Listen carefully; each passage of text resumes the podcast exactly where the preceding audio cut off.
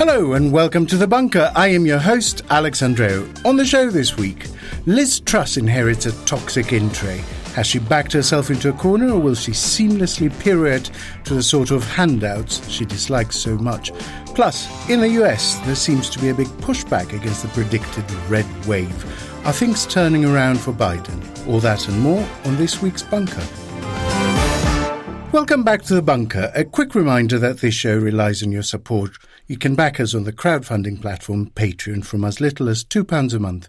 You will get the shows early and ad free, as well as great merchandise. In return, we promise we will deliver, we will deliver, we will deliver. Join the Bunker Army. Search Patreon Bunker Podcast to find out more. Now, let's meet today's traumatized panel. First up, we have Time staff writer Yasmeen Serhan. Hello, Yasmeen. Hello. In your latest piece for Time, you ponder Boris Johnson's legacy. Uh, does his meteoric fall from a seemingly unassailable position prove that the UK system of unwritten norms and conventions actually works? Well, I think it does and it doesn't. Because there's, I'm going to have it both ways. Um, there, there is an argument that the system is pretty durable in that, you know, the press exposed Johnson's bad behavior the public turned on him as a result of that behavior. And that drove enough conservative MPs to decide either that they shouldn't back him because of that behavior or that he's no longer the election winner that they thought he was, mm. and then forced him to resign, even if it was um, clearly not his wish to do so. And I realize I'm setting the bar very, very low here. Very low. But it's not like Johnson. Well, you're not setting the yeah. bar low. The bar has been set very low. It's not like Johnson, oh, I don't know, stormed Westminster and instructed his followers to, you know, go raid the House of Commons and like, you know, get Michael Gove or something. Obviously making an American comparison there. So it wasn't a January 6th, right? Like so in that sense, yes, the system was durable. However, you have to think about all the other violations of the norms and conventions that became before the Chris Pincher scandal that mm. ultimately brought him down. Mm. Chris Pincher was the straw that broke the camel's back. But if we're being honest, there were a lot of other pieces of straw there before. I mean, we're thinking of Partygate. We're thinking of um, not having an ethics advisor, ignoring Paterson. his advice. Yeah. Yes, Paterson. Um, and then, of course, Partygate itself. I mean, it did take quite a while from that. I mean, it really did feel like all the scandals had to kind of top each other before mm. it built sort of enough anger and frustration for something to happen, which is why I say I think it did and it didn't yes, the system was durable. However, it did take a lot of beating before yeah. something was to change. And I think the real test to see how durable that system is is whether the new prime minister, whether it's Liz Truss or anyone who comes after her, whether they choose to go the Johnsonian way and break norms as well, say not appointing yeah, yeah. an ethics advisor. If they don't, and their politics resumes to quote unquote normal, normal, then um, Johnson is a passing blip, a phase.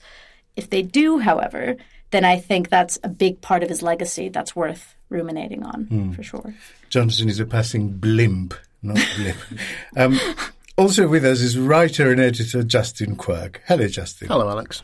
In his last few weeks, when the office became about service rather than ego, Johnson largely checked out. It's been a sort of farewell tour in which he dressed as a jet pilot, a policeman, a construction worker.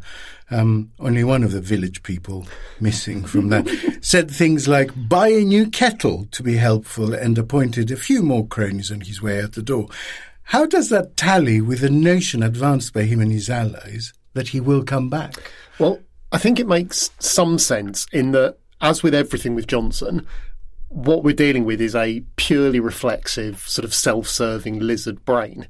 Mm. You know, it's all just about what do you have to do now to make him happy? So expecting logic or long term planning or deferred enjoyment anyway is a sort of mistake on our part. It's like a category error. But we also come to a point that I've made a few times on the show, which is the one way in which I do genuinely have some sympathy for Johnson is that in the last few weeks we're going to edit this out.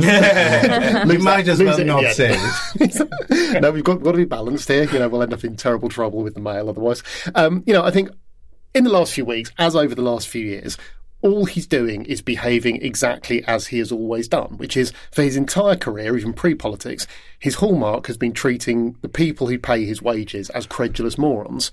You know, he did it with readers, he did it with editors, he did it with constituents. He's now done it, you know, to the entire country, and people absolutely hoovered it up. So I, I'm not, I'm not surprised that he's been behaving like this until the bitter end, but I'm also not surprised that he doesn't think he'll be punished for it long term in any way whatsoever. Because why would he be? Hmm. Someone remarked on Twitter, I don't know who it was, but it was very apt that he's like a sort of medieval prince. That that on his last couple of months at the door, he's like, I want to play with that toy. now I want to be a jet pilot. Give me the telescope. The final star of today's show is comedian and broadcaster Ahir Shah. Hello, Ahir. Hello. Ahir, two and a half years ago, Labour was 22 points behind. The Tories were sitting on an unassailable 80 seat majority, and people were talking about a decade of Johnson. What happened? I think that the reality of Johnson happened uh, fundamentally. You know, like, well, let's if we cast our minds back to what the situation was around the 2019 general election, which fundamentally was a general election that was run on a very simple premise and won on a very simple premise. This guy said, "Right, I am not Jeremy Corbyn, and I am going to get Brexit done." He is not Jeremy Corbyn. Jeremy Corbyn did not become prime minister, and then Brexit got done in some ways, and we can still talk about the ways in which it's not got necessarily. done and then slightly undone. Yeah. Uh, and then it just became, right, Boris the person, uh, actually in this position, a person who had been talked up by himself, by the media, as the sort of person who will be prime minister one day, and a person who it always struck me wanted to have been the prime minister uh, rather than actually being interested in the practicality of doing the job. And then the sort of uh, almost sort of tragic in the in the in the dramatic uh, sense elements of this person's character came to the fore. All of the the sheer the sheer weight of his unsuitability for the position came to the fore, and so I don't actually think that it's particularly surprising that he did have an almighty hmm. crash and burn. In Liz we trust, and by we I mean a few thousand Tory members who got to pick our new Prime Minister again. The interminable leadership race has finally concluded. Truss will be the fourth Tory PM in a row whose central platform will be sorting out the mess I inherited. Make of that what you will. Popular wisdom has it that once elected, leaders pivot away from the membership and towards the country. But few leaders have made that pivot quite so difficult by turning their back to the country so decisively. Truss's campaign was full of bluff, bluster, and bullshit. But faced with a cluster of crises, what will the woman described by former editor of the FT, Lionel Barber, as cartoon Thatcher actually do? Justin, the cost of living crisis is said to dominate the first year of Truss's premiership, with some inflation estimates having it peak at 22%. We've been on repeat asking this question over the last few weeks, but does Truss have an answer to it? Is there an answer to it? Yeah, I mean, that 22% figure is absolutely eye watering. And also, it's something that as a society, we just have no collective memory for hmm, anymore. Hmm. You know, you'd have to be probably in retirement age now to remember a time when inflation was a, a you know serious appreciable number. Um, it came out of the research from Goldman Sachs last week. They were looking at the scenario where gas prices remain at the current level.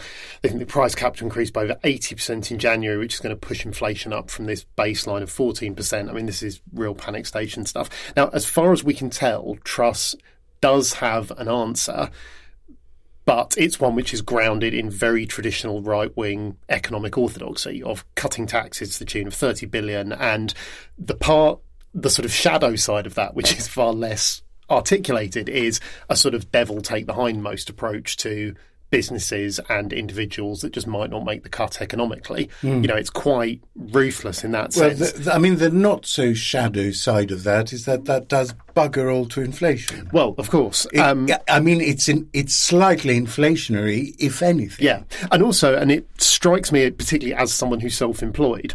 The problem with anything grounded in changing the tax system and expecting that to be a panacea is that, especially for people like me, which an increasing number of people are, any changes to the tax system take a long time to filter through in any noticeable way to the pocketbook. You know, it's not when when people are saying, "Look, people are going to be freezing to death over the next three months. We need things now." You know, you need something which is probably analogous to, you know, the furlough scheme during COVID.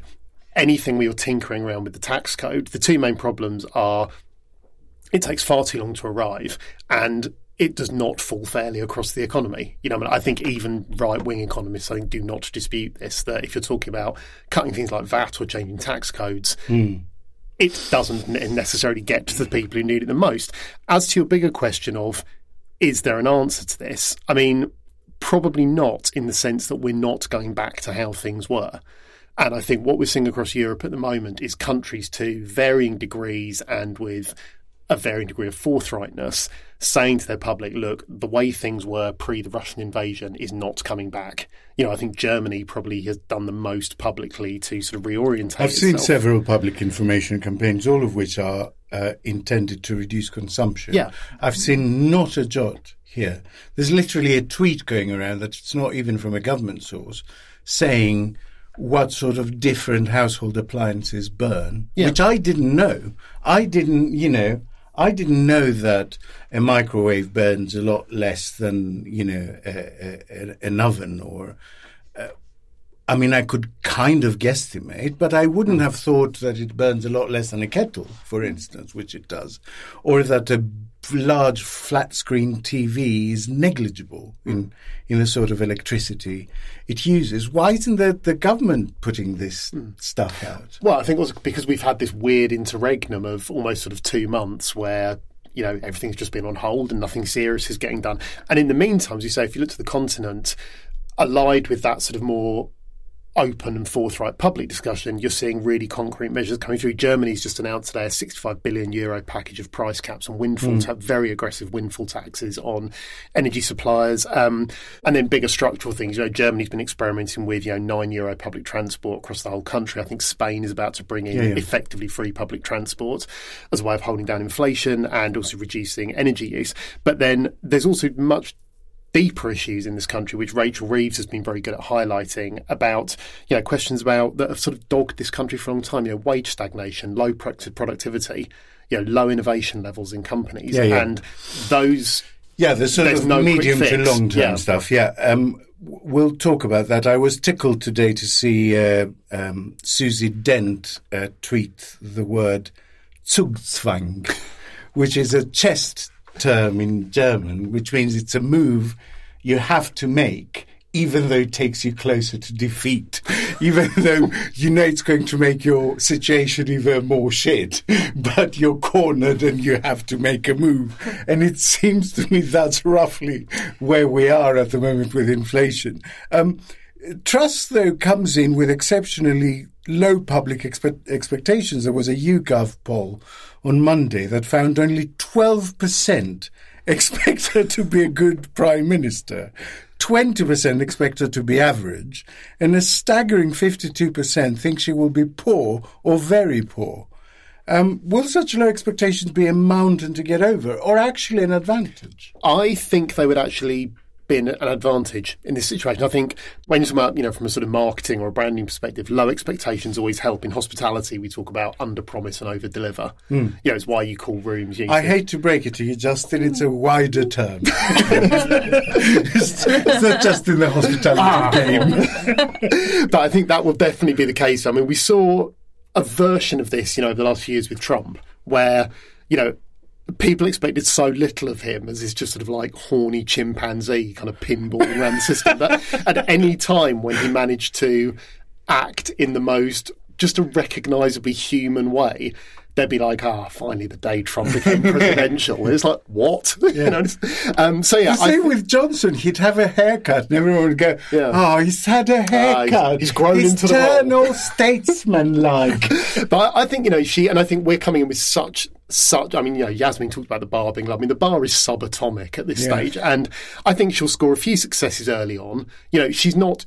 You know, whatever we think in the public, you know, the public view of her, she's clearly not without talent. She's clearly not a moron. You know, you don't get that far in life without having some sort of rat cunning about you. Mm. She will, and I, I think mm. there's a good piece in the Critic today that a guy from a think tank's written about, where he just said, "Look, yes, she's quite weird and awkward in public life."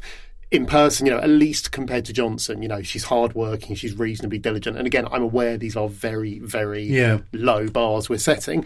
I think she'll score a few moderate successes early on. I'd imagine she'll be in Kiev within mm. 10 days. There'll be a photo call there that goes on the front of all the papers. And that will be, you know, the line that the Mail, etc., go with. And it will you know, people will expect so little that maybe that'll do a bit of good. When you say things like, oh, reasonably diligent and hardworking and things, and I just have Chris Rock in my head yelling, that's what you're supposed to be! well, yeah. Um, Ahir on Sunday, Truss spoke to Laura Kuenssberg on the BBC. She said nothing, so let's not discuss it. But comedian Joe Lycett caused a bit of a storm by being sarcastically enthusiastic. But did he hit the nail on the head, actually?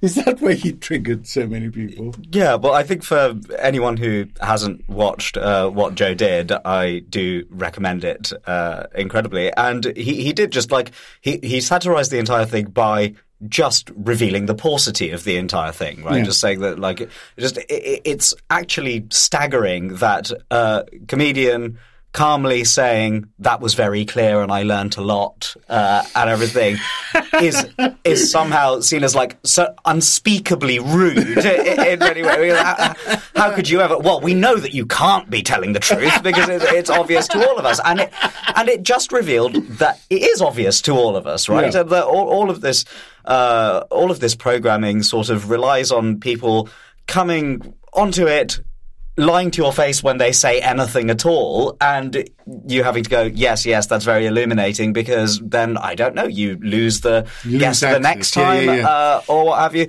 So it was basically as simple as Joe being a person sat there saying that the emperor has no clothes, and I thought that it was going to be one of those things. Like, do, do you remember when um, when Diane Abbott had uh, the mojito on the overground, and Legendary people uh, pe- people talked about it, saying that like, oh, and no one ever gave her a rest for having a mojito on the overground one time, and yet people get away with all of that.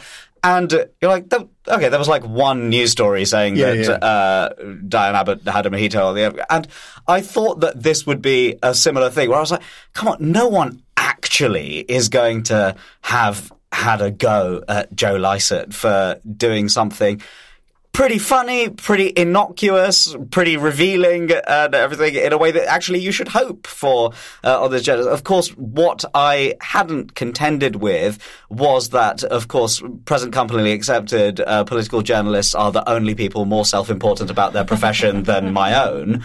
And so people were taking this as an entirely unreasonable thing uh, for him to have done, or rather, rather uh, certain sections of the lobby were taking it as mm, an mm. entirely mm. unreasonable uh, thing to have done, which obviously culminated in a Daily Mail front page which is very much a, a dream come true from a, a, comedian's perspective. As, as absolutely... if the Daily Mail loved Joe Lycett before, you know. Yeah. And this this just spoils it for them. I mean, today Liz Truss in her little uh, acceptance speech, today being Monday, um, said a line that was repeated by Brandon Lewis afterwards in the interview. She said, This contest shows the depth of talent in the Conservative Party. And it just occurred to me that if Joe Lycett had said that, yeah. she'd be front Well, this is, the, this, is, this is sort of what Joe said. Joe got ahead of the uh, statement by saying that, yeah, is that other people may say that this is the dregs of what the Tories have to offer and that Liz Truss is sort of the backwash after 12 years ago. But I, of course, wouldn't say that uh, because I'm incredibly right wing, uh, as as he uh, said. So yes, it, he got there ahead of it, and just through saying it in his voice, uh, revealed quite how ridiculous a, a statement that is. Hmm. Yasmeen, she has boxed herself in a little bit by saying no new taxes, no handouts. Why, in spite of her being miles ahead in the polls, did she continue to make these ridiculous pledges and to pound Sunak with very negative messaging, trashing the government's record so far? I mean, ev- everyone, any politico I've spoken to, does not understand. Like, once it was patently clear in the polls, and most Conservative members had actually voted because they hmm. tend to vote by mail. Why she just kept doing it? I- think it's the same reason that she made that kind of silly comment about Macron, the jury being out on him being a friend or foe, knowing that this is someone she's going to work with in the future. I think she said it because that's what she believed conservative voters wanted to hear. I mean, I think that that's at least that's how I fundamentally understood it, and I, and I think it goes back to the reasons that you were talking about in terms of sort of that right wing economic sort of response. Of like she hmm. wants to be seen as Thatcher reincarnated, lower taxes, smaller state. I mean, these are those are kind of the bread and butter, right, of, of, of members. And I, I don't claim to know Conservative Party members particularly well. they're, they're a small bunch, less than 1% of the population. So, you know, the, the odds of running into them are, are quite quite small. But It's like seeing a lynx or a snowman. yeah. leopard or something. it's like a unicorn. You spotted one. Yeah. Um, but yeah, I mean, I, I think she said that because she felt that that's what she had to say in the moment. I think she probably also believes, and she's probably not entirely wrong, that once she gets into number 10, she's going to be able to say whatever she then thinks is right for the moment, having assessed the situation and and what is you know potentially what I mean at that point she's going to care not just about what Tory members think but what the entire country thinks not because and I mean actually no an election isn't around the corner but it is 2 years away. That isn't a long time. I don't envy her position. She has a litany of things to sort of deal with in such a short period of time and at some stage very soon late 2024 early 2025 she is going to be facing the broader electorate so Well, I I, mean- would expect her It's interesting. We were talking with Ahir about the sort of things that were Johnson's failings, but mm. I was thinking earlier that there are also things that failed to save Johnson because he didn't put them in place. He surrounded himself with cronies and loyalists rather than the smartest people he could genuinely find. He failed to put sufficiently robust ethics checks around him, knowing he's a shyster. I mean, the safe thing would be to appoint a chief of staff and an ethics person that would keep him on a short leash. Um, and he also didn't reach out to people who had not chosen him. And the thing that almost saved him was his reputation as an election winner. And I see Truss making exactly the same mistakes, not appointing an ethics chief, surrounding herself with a cabinet that by all means looks like the people who shouted loudest for her. And but without his saving grace of being a proven election winner. So mm. this could be a really rough ride, I think. Yeah, I mean, I, I think I would. I've been speaking to loads of people over the past week about you know what this portends for the Conservative Party going forward. I mean, like let's face it, I I, I do want to be fair to Liz Truss in that you know she's she's new to she, I know it's going to go very poorly like she just has I've spoken to people who like you know even even speaking to people who used to work for Theresa May saying that like basically the biggest kind of most daunting in tray that a prime minister has faced in my lifetime these are people that worked for Theresa May I mean she had one big challenge but the rest of the policy issues were pretty much benign with Liz Truss, she has so many. Um, but the reason I said all that was because I think, to your point, I don't think she has the charisma that Johnson had. I don't think she's seen as public. And who knows? Maybe a, a, an Instagram shoot in, in Kiev or something else will will potentially help booster her image at least for the short while. But that's the thing. I think it will be a short while because. I I think she's going to, as one person put it to me today, have a very modern honeymoon where it's a week. Yeah. And she's back to Yeah, work yeah, yeah. on Monday. Um, That's funny. I wonder. I wonder if the lionization of her in tray is not part of the Truss campaign speak, uh, because I mean, Johnson with the pandemic and sort of True, the- but he didn't you- start that way, right? I mean, he had to get Brexit done. But you're right. Sure, You're right, but, it's- it's but sensible expectation Brexit, management, then isn't it? pandemic, then Ukraine. You Yeah. could argue that's not a great inbox. Oh, either. of course. and you Yeah. could argue that that's why you elect these fucking people to deal with that kind of inbox, If right? I were her, I'd be talking it up as well. I'd be like, "Look, there's well, I a think lot she of challenges." Yeah, yeah. so I think it's, smart. her people saying, "Oh, you know, it's the most difficult inbox any prime minister has ever had." Um, I mean, it yeah, I mean, was. try try coming in in the middle of the Second World War. I'd say to you, that's quite an inbox.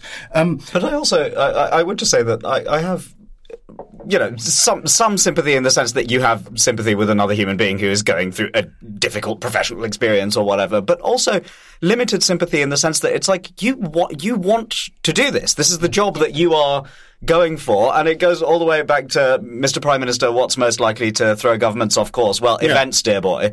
And it's like if you if you aren't ready for events, dear boy, to be coming or events, dear woman, or whatever, uh, to, to be coming at you, then why are you going for this? I, I I am not someone who would be personally, professionally, mentally, intellectually capable of dealing with an in tray that size. So I don't have one, right? Like I, I don't put myself in a position where I would have. One. I would point. I would point to an additional difference, which is you didn't have a hand in creating the really shitty in tray. She has.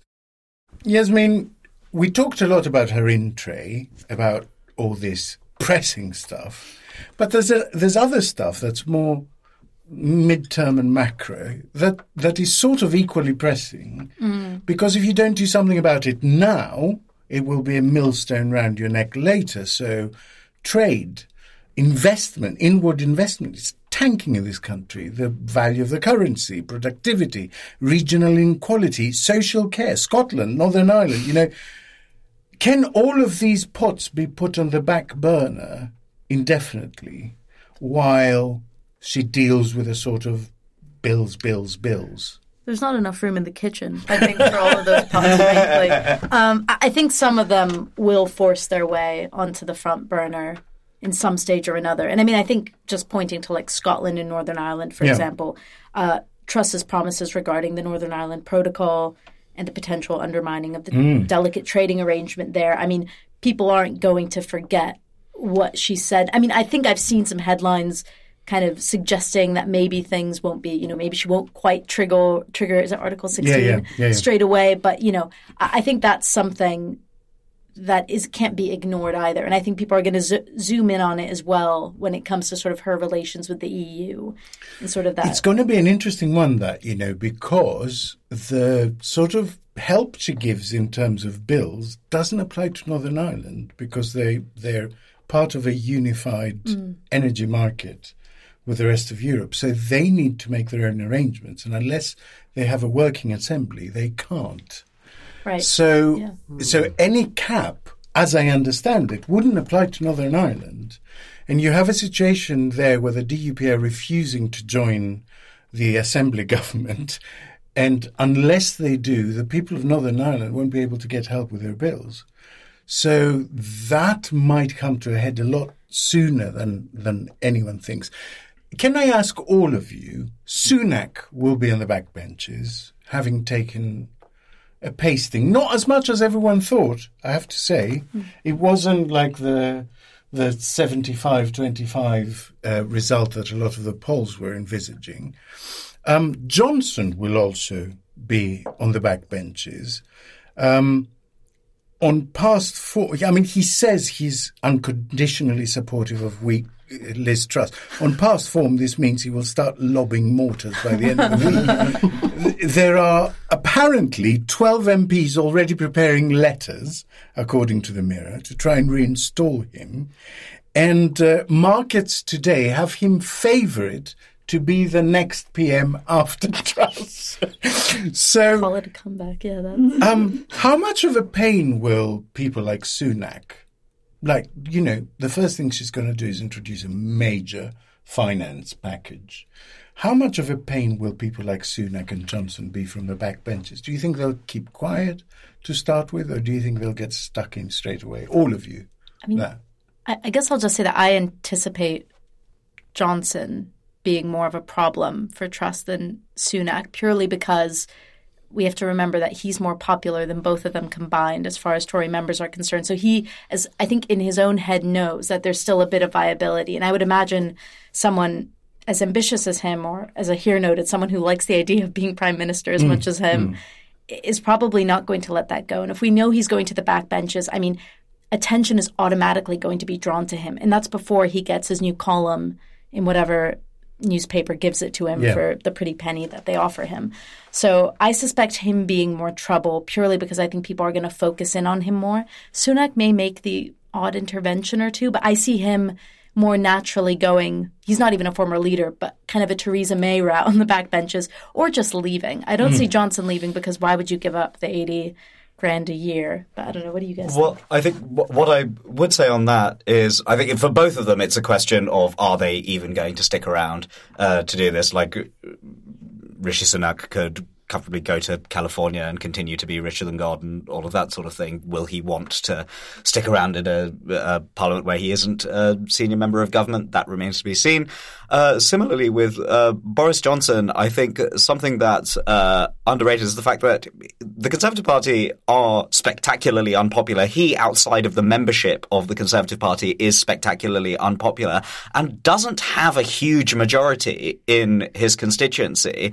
And so I think that the prospect of him genuinely relishing the prospect of continuing till a general election in a couple of years where he may well then lose that seat in what will be that year's Portillo moment or something. Mm. That doesn't strike me as something that would fill him with a sense of, yes, and I will fight tooth and claw for this constituent. And fundamentally, the other question is based on uh, uh, is something that none of us in this uh, booth know the answer to.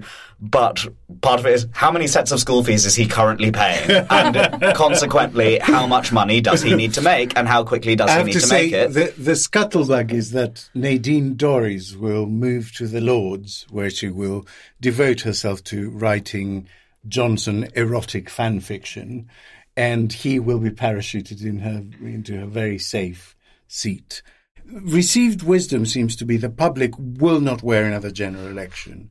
But there are those pointing out that Truss basically only has the fiscal headroom to make one big intervention that will buy her goodwill with the public. What do you think are the chances of an early election? you know, I'm I'm really in two minds about this. I mean, I think you know we always say, "Oh, the public won't go for you know another election." In reality, if an election is called everything kicks into gear. People will turn up, yeah, and vote. Um, I just don't see any way in which the Tories will see this as the right time to call one. I mean, their numbers are absolutely underwater right now. Mm. The boost they would have to get from Truss and whatever her first round of interventions are would have to be huge. I mean, it would have to be like the boost Sunak got from, you know, the furlough scheme, yeah. but on steroids. Um, but, I, I mean, don't also to... though, you have to believe that they will get a better boost at some point, because otherwise you'd go for it, right? If you got a ten percent boost, yeah. um, and you think it's only going to last six months, you'd still go for it. That's still the logical thing to do. I mean, I think they may be thinking, and this is not wise tactics or strategy, but I think they may be thinking things are just so febrile in politics and global affairs at the moment cling on as long as you can and hope that some enormous black swan event turns things round for you. Mm. Because otherwise, you know, if the alternative is go into an election campaign chasing a 10 point deficit with an incredibly uncharismatic leader. And I think, you know, to the point about Johnson earlier, I think my guess would be because he's fundamentally a sly coward, he will do the Uriah Heep routine from the back benches and then just pump absolute bile out through the Mail and the Spectator and who Telegraph and whoever else will have him.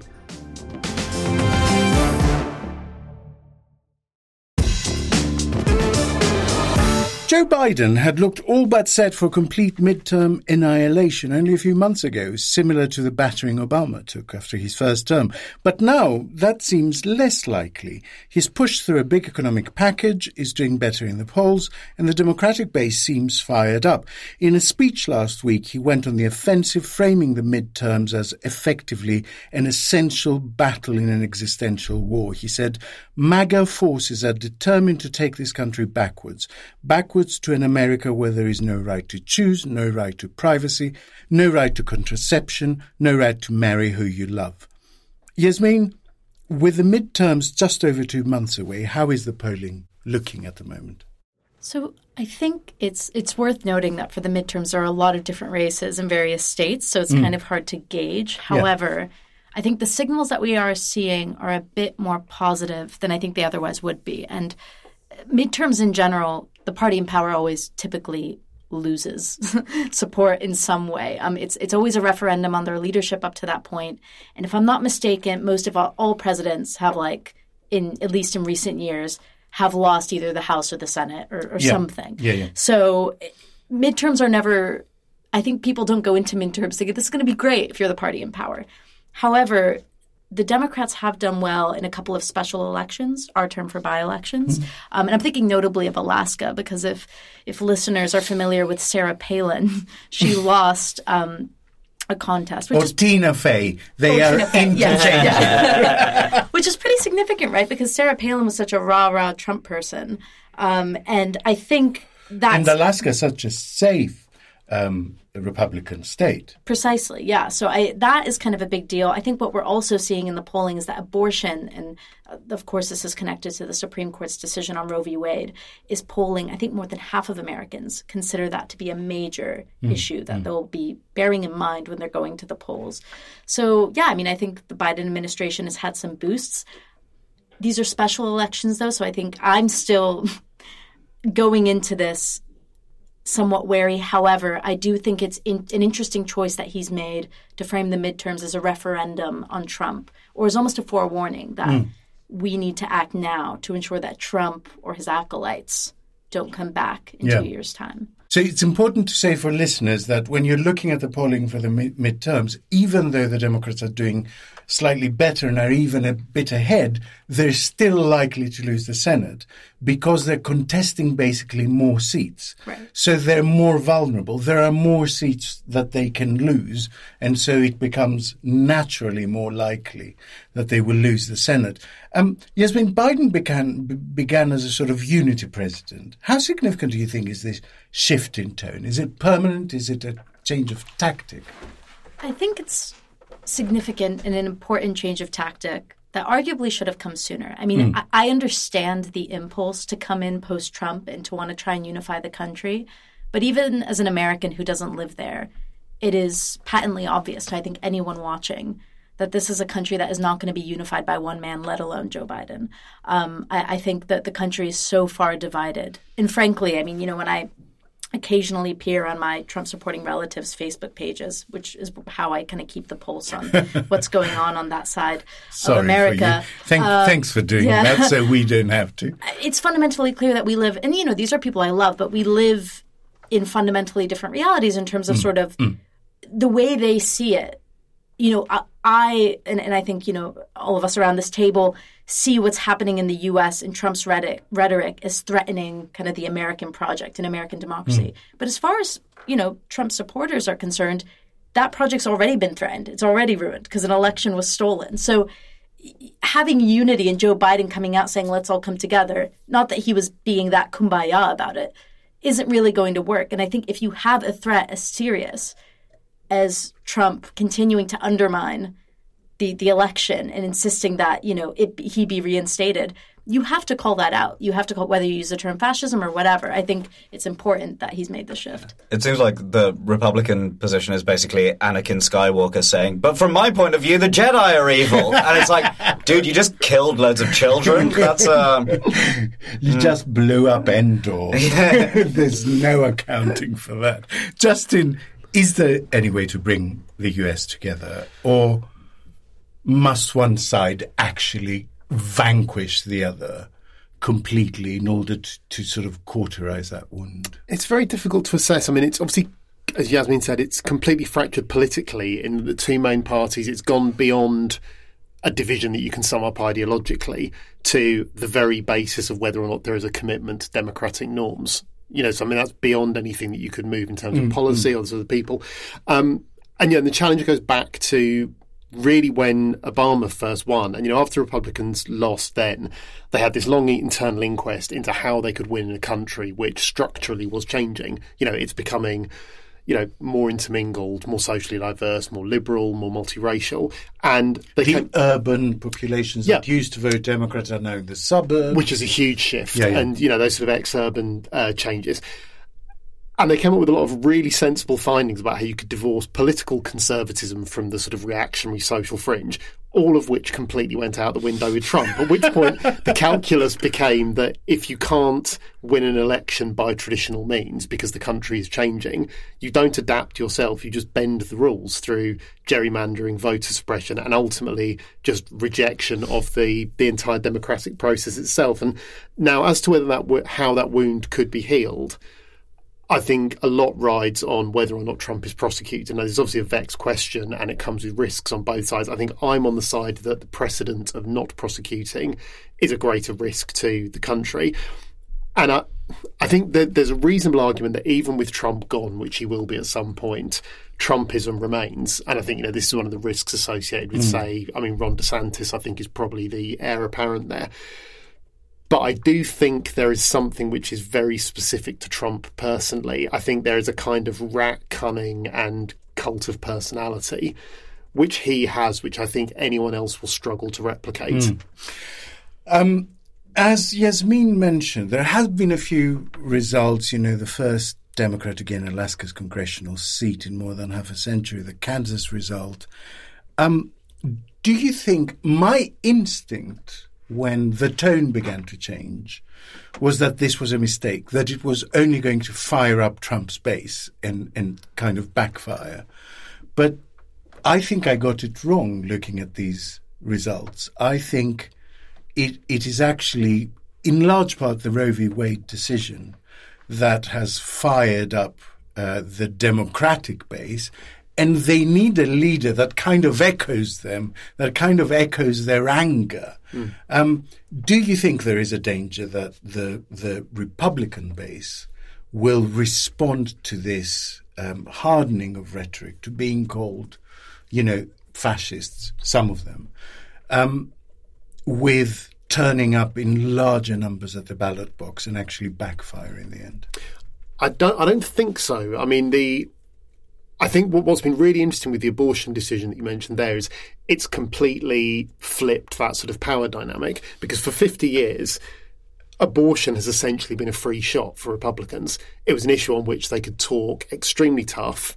They could make huge promises about, and you know, when I'm in power, we'll do mm, this, this, this, mm. knowing that they would probably never have to do anything and they would never be held accountable for it is, you know, as the phrase was often used around Brexit, it's the dog's caught, you know, the dog's caught yeah, the car, yeah, yeah. and they now have to do something about it. And the repercussions are already predictably awful. You know, the stories even at this early stage that we're getting coming out of states that have gone for the hardest interpretations of this. You know, doctors just placed in impossible positions with you know women who have ectopic pregnancies and now into what do we let them bleed out or can we operate? Are we going to be prosecuted? I mean, it's it's terrible, and and this is really cutting through. And there's even you know footage of senators who voted for this stuff now sitting in, you know, the House of saying, well, you know, I didn't realise this was going to be the repercussion for it. So could have given that some thought before. But, and I think, but what they have on the Democratic side now is a large number of voters who previously were not massively motivated about voting are now extremely motivated and extremely angry. Um, and I think the other risk for the Republicans is that it's such an, an emotive issue, which they have used to their favour over the past decades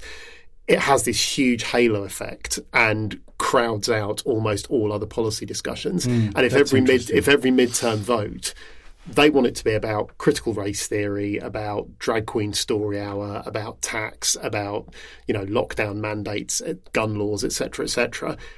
The risk for them, I think, now is that every midterm vote essentially becomes a referendum on whether or not you have access to safe reproductive health care. Biden has also submitted documentation for the 2024 run. That doesn't definitely mean he will run, but it's a possibility. If he wins a second term, Biden, he'll be 86 when he leaves office. Is is that an issue? Should it be? Because we we all have a kind of instinctive reaction to it, but actually, if you look at it historically, presidents have been really old dudes. Yeah, I, I think what's kind of worrying to me because I was looking at the polling because obviously I think a majority of Democrats don't want him to run again. But mm. the hmm. challenge then, because if even if you do look at the polls of like who's potentially popular, you have Bernie Sanders, who's at eighty. Yeah. So that just disqualifies if you're basing the if, if the primary opposition to Biden is age or maybe a number of factors. But there's just no clear successor, and I think that's kind of the worrying thing that I mean, Trump as well. He's, he's not exactly Right. paddling in the deep end of the paper replacement pool. we definitely i mean if, if we could take one lesson from the uk is i think the us should try having younger leaders and that's not me being ageist i think it's just purely off the fact that like we need to train the next generation and if you're keeping all these positions of power in the sort of i don't know i just it's it, I, I think it's high time and i think that's uh, that's a belief that a lot of certainly democrats i think have shared saying that they were toying between biden and sanders and they're both great politicians, but we need to have a future for the Democratic Party. And I think the fact that, you know, there's the Gavin Newsoms of this world, the governor of the, my great home state of California. There's Pete Buttigieg, who's run before. There's Kamala Harris, of course. Mm. But I don't know, and I don't think we'll know until it's tested, just how popular they are and whether this is going to be a divisive thing for the Democrats, where they're suddenly fighting amongst themselves mm. again to sort of Interesting. And unless they sort of get together and sort of choose a, a, a successor, as it were, without a massive bruising And it's never been that simple, right? At all, Yeah, no, it's no. never been that simple. Um, Justin, if Congress is split, so if they lose the Senate, how difficult will that make Biden's life trying to pass legislation? And in an, in an additional question, if they lose the Senate, does it actually matter if they lose, you know, the House as well? Because everything will get stuck in the Senate anyway. Yeah, I mean, I mean, I think the the optics of it matter. You know, if you lose both, Sure, then yeah, sure. it looks terrible. Um, most likely, I mean, it'll be a gridlock. Um, it's been pretty close to that already over the last you know couple of years, leg- in legislative terms. Now, historically, that's not necessarily a disaster. I mean, if you go back, even within pretty recent memory, like Reagan passed a lot of the tax legislation in the mid '80s through periods where the Democrats controlled the House of Representatives. Clinton, uh, and I was I actually went back and checked this, and I was surprised given how you know what a vexed character Clinton was in many ways. Clinton's welfare legislation went through a Republican-dominated House. Um, but the problem now is that it feels like there's almost no spirit of compromise on the Republican Yeah. side, and then increasingly on the Democrats in response. So I'd be Sort of obstruction for the sake of obstruction. yeah, the sort of which I guess is kind of a post Newt Gingrich thing. You know, it comes from the the Gingrich sort of mindset of just grind the system to a halt if you can't be in charge of it. So yeah, I'm not overly confident that um, that would anything would get done there. One thing that I think is worth mentioning as well that's interesting in the polling at the moment is in a way that you don't normally see around the midterms, Biden's own personal ratings not great, but have gone up a little bit. They're not seeming to be a drag on the wider party and wider Democratic candidates. Normally, the leader's popularity tracks that very closely. He seems to have kind of separated off from that in some ways. So I think with things like you know we mentioned the Kansas Kansas vote and Alaska, um, local Democrats seem to be outperforming Biden himself, which is encouraging for the party. A lot of what's happening with Trump and these secret documents and what have you, it seems like everything with him feels baked in, in the sense of the Republicans who were supporting him publicly, the politicians and stuff, they're doing the same.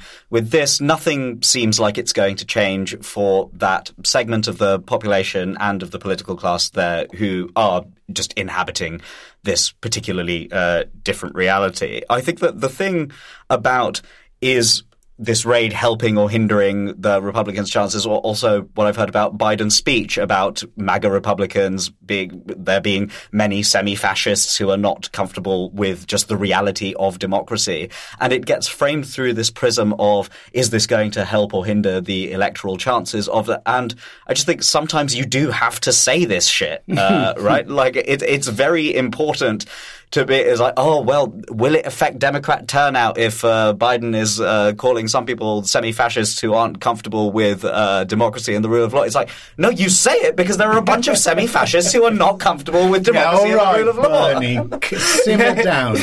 Simmer down. The news, for the most part, is pretty bleak at the moment, to say the least, but amid the noise, there are still some little moments of joy. In Oakland, the public library has opened an exhibit of the sweetest items left inside books. They include family photos, unfinished letters, postcards, boarding passes, pressed flowers, and occasionally messages to borrowers of that book. In sharp contrast with the polarity and venom of most discourse, it paints a collage of humanity as a warmer, more nuanced, more surprising community. I hear at a time of flux and sadness and just danger, how important can these small, bright spots be? I think that they're spectacularly important to all of us. I, I had the pleasure yesterday of I was cycling to the train station and walking down the road by me looked like maybe 18 year old kid, 17, 18 year old kid, or what have you. And he had his phone to his ear, and I couldn't hear it was cycling past very quickly. Uh, but he hung up his phone and then smiled from ear to ear and just did a fist pump of yes, yes, like whatever happened. And I don't know whether it was, you know, someone said yes to going on a date with him, or he's uh, got an interview for a job, or he's got maybe he's going to uni in, in a way, or something had happened he- that had made his week or made his month, and that made my day. Could and he have just recognized the legend a it was like, oh my god! I'm sure that guy was in Jurassic World for about four microseconds. That's It's the wisecracking pterodactyl. yeah, yeah. Um, are there any little things that you focus on when you need to fend off cynicism? Like when it all gets really bad, where do you, where's your go-to? Well, I think that I'm uh, very, very fortunate uh, in that I have a steady stream of photographs of my five-month-old nephew uh, being sent to me by my sister. Right. Uh, and so anytime it's uh, you know discussions of what's going to happen in Liz Truss's premiership or what have you, and I'm like. This little guy has absolutely no idea of any of that. He's just gurgling and having a ball, and uh, uh, see him next week and give him a big hug. And that'll make Babies, things a bit babies better. are a good one. Yasmeen, um, do you think we no- notice small kindnesses and beautiful things more in times of difficulty, or do we get this tunnel vision and go into battle mode and actually miss a lot of good stuff happening? I think it's easy to miss them, especially if your your like Twitter feed is filled with despair, like mine often is. Though I will say, there it is funny. I feel like I see it more on TikTok, and I need to stop being the person that only brings up TikTok. But I've noticed that there's this kind of genre of video now where people do these small acts of kindness for other people. I don't know if you guys have seen these, whether it's giving someone flowers or paying for their lunch or things like that. And This is definitely in America, isn't it? Uh, yeah. Um, someone gives me flowers. What's going on here? but but it's I mean you know in a way you think oh it's contrived they're doing it for the clout but you know in a small way you're like actually that's quite sweet so when I see those I'm like it's almost kind of inspiring of like what are the small things you could do to change someone's Yeah. or like make someone's day better Uh, Justin, as commentators, I guess, do we focus enough on good stories, um, or is it only negativity that tr- translates to clicks? I think that's always been the model, but I think it's shifting. Um, I mean, we saw the huge growth through the pandemic of news platforms which focus purely on positive stories. There's Yeah. a bunch of them, mainly on Instagram, these have started, but huge audiences for those. Um, and I think, you know, if you look at the kind of lifestyle end of podcasts and a lot of the people and celebrities who've built huge followings, you know, it's about this sort of very gentle, you know, sort of kind, be nice to yourself, be nice to people around you model. And What celebrities are they? well, someone like Fearne Cotton, who was basically a sort of bog standard, you know, ITV Oh, kids TV presenter, I must now has Fearne. yeah now has a massive following based pretty much on just you know here's how you can be kind to each other, and you know it's sort of So maybe it's about what people expect. Yeah, I guess and- because you know I- people seem to expect politics and anger from me. When I try to do something sort of fluffy and kind, my following pretty much looks at me like I farted in a lift. No, seriously, You've got, you've got to like, manage the expectations. What is this? Yeah. Like Liz, Liz Truss's team, you've got to manage the expectations. But I, but I think the, the more serious point of that is it's it's providing people with somewhat practical ways to manage the stress of life better. Um, but I think one the flip side of that, which I think is noticeable, is as people have more of an appetite for good news, I think it's really noticeable how crazed and out of touch the tabloids look these days. Hmm. You know, I mean, like I've always disliked the Sun, but the thing you could always say was they had an incredible instinct for just zoning in on what the public thought and wanted to hear. You look at half those public front pages nowadays, like the Mail one we discussed, the Joe Lycett cover. That's a classic example. I would say 90% of Mail readers have no idea who Joe Lycett is. He was on a show that 90% of them will not have watched. And I was looking at that front page and going, what's the point of this? It's just weird bile for its own sake. So hmm. I think, yeah, I think broadly people want things which are a bit more positive and uplifting. And Yeah, weird bile for its own sake is sort of the byline underneath. You do it in a nice voice. right, let me ask all of you. Have you ever found something in a borrowed item or a second-hand thing that you purchased that made you just pause and go, ah? Anyone? I have a, uh, a second, very second-hand copy of an old Big Youth reggae album, which I bought sight unseen online. It's very cheap. It said, you know, because it had quite a heavily damaged sleeve. I thought that's fine. I just want the record. And the sleeve was damaged because the owner, who I think was a 16, 17 year old woman at some point in the mid 70s, had detailed her entire love life on the sleeve with, you know, Karen for. And there was, you know, these guys obviously didn't last long. They came and went. And there was about 15, 16 of these sort of different names all over the sleeve, all over the inner bag of the record. And it's, uh, she obviously had a high old time of it for some period in the mid late 70s. I thought Karen from Wolverhampton, you know, God bless you. And I hope, I mean, she must be in her 60s now. Oh, I think- Karen, if you're listening, what's the what's the name of the album? The album is uh, Natty Cultural Dread by Get, Big get Youth. in touch, Karen, if that's you. We've got your love life and we're willing to exchange it for money. How about you? Uh, I always like to. Um, in my family, we'll often write um, things on the insides of uh, books when we, you know, give them to one another Yeah. and what have you. And I, uh, remember I've got a book on my shelf at home that I picked up off my parents' bookshelf. It's a book of Leonard Cohen's poetry, uh, and on the inside front cover, uh, when I opened it, I saw that my father had uh, written um, on our anniversary to my favourite poet, uh, to my mother, uh, and I thought that that was very Ah, nice. Uh, that makes is me feel quite nice when I think about that. That is adorable. How about you? Oh gosh. If there isn't something, there isn't something. I We can just. say, I don't know if I Because we're running over. Yeah, yeah, it's fine. That's fine. Yeah. Weirdly, my dad also wrote that to Yasmeen's mum. It's awful. Hang on. I've had a book like that. Is your dad Boris Johnson? it might be.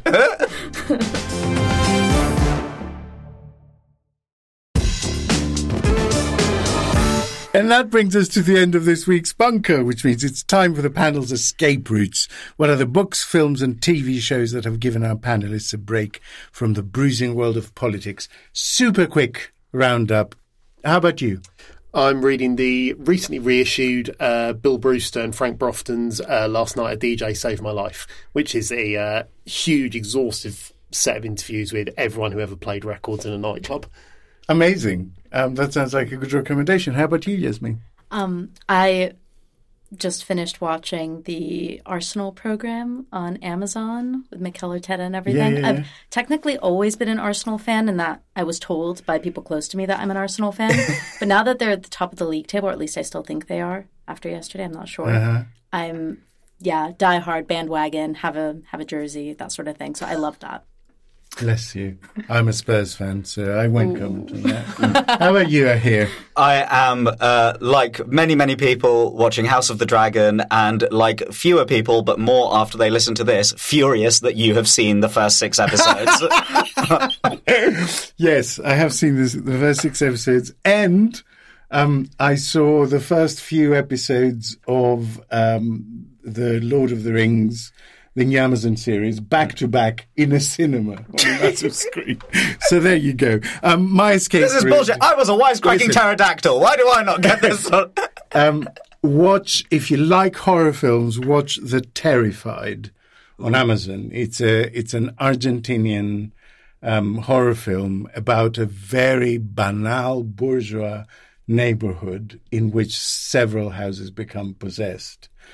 I haven't flinched away from the sc- screen or or screamed or genuinely been disturbed afterwards for a long time after a film, and this did it for me. And that's the end of this this week's bunker. Thanks to Yasmeen Serhan, Thanks for having me. to Justin Quirk, Thank you, Alex. and to Ahir Shah. Thank you. We'll be back tomorrow with another Bunker Daily and the full length show this time next week. If you like what we're doing, support us on the crowdfunder Patreon. Just search Patreon Bunker Podcast to find out more. Thanks for listening. We will see you next time.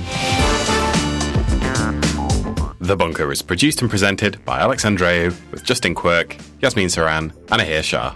The group editor was Andrew Harrison. The lead producer was Jacob Jarvis. And the producers were Jacob Archbold, Jelena Sofronijevic, and me, Alex Rees. With assistant production by Kasia Tomasiewicz. Our marketing manager was Gina Richard. Music by Kenny Dickinson. The Bunker is a Podmasters production.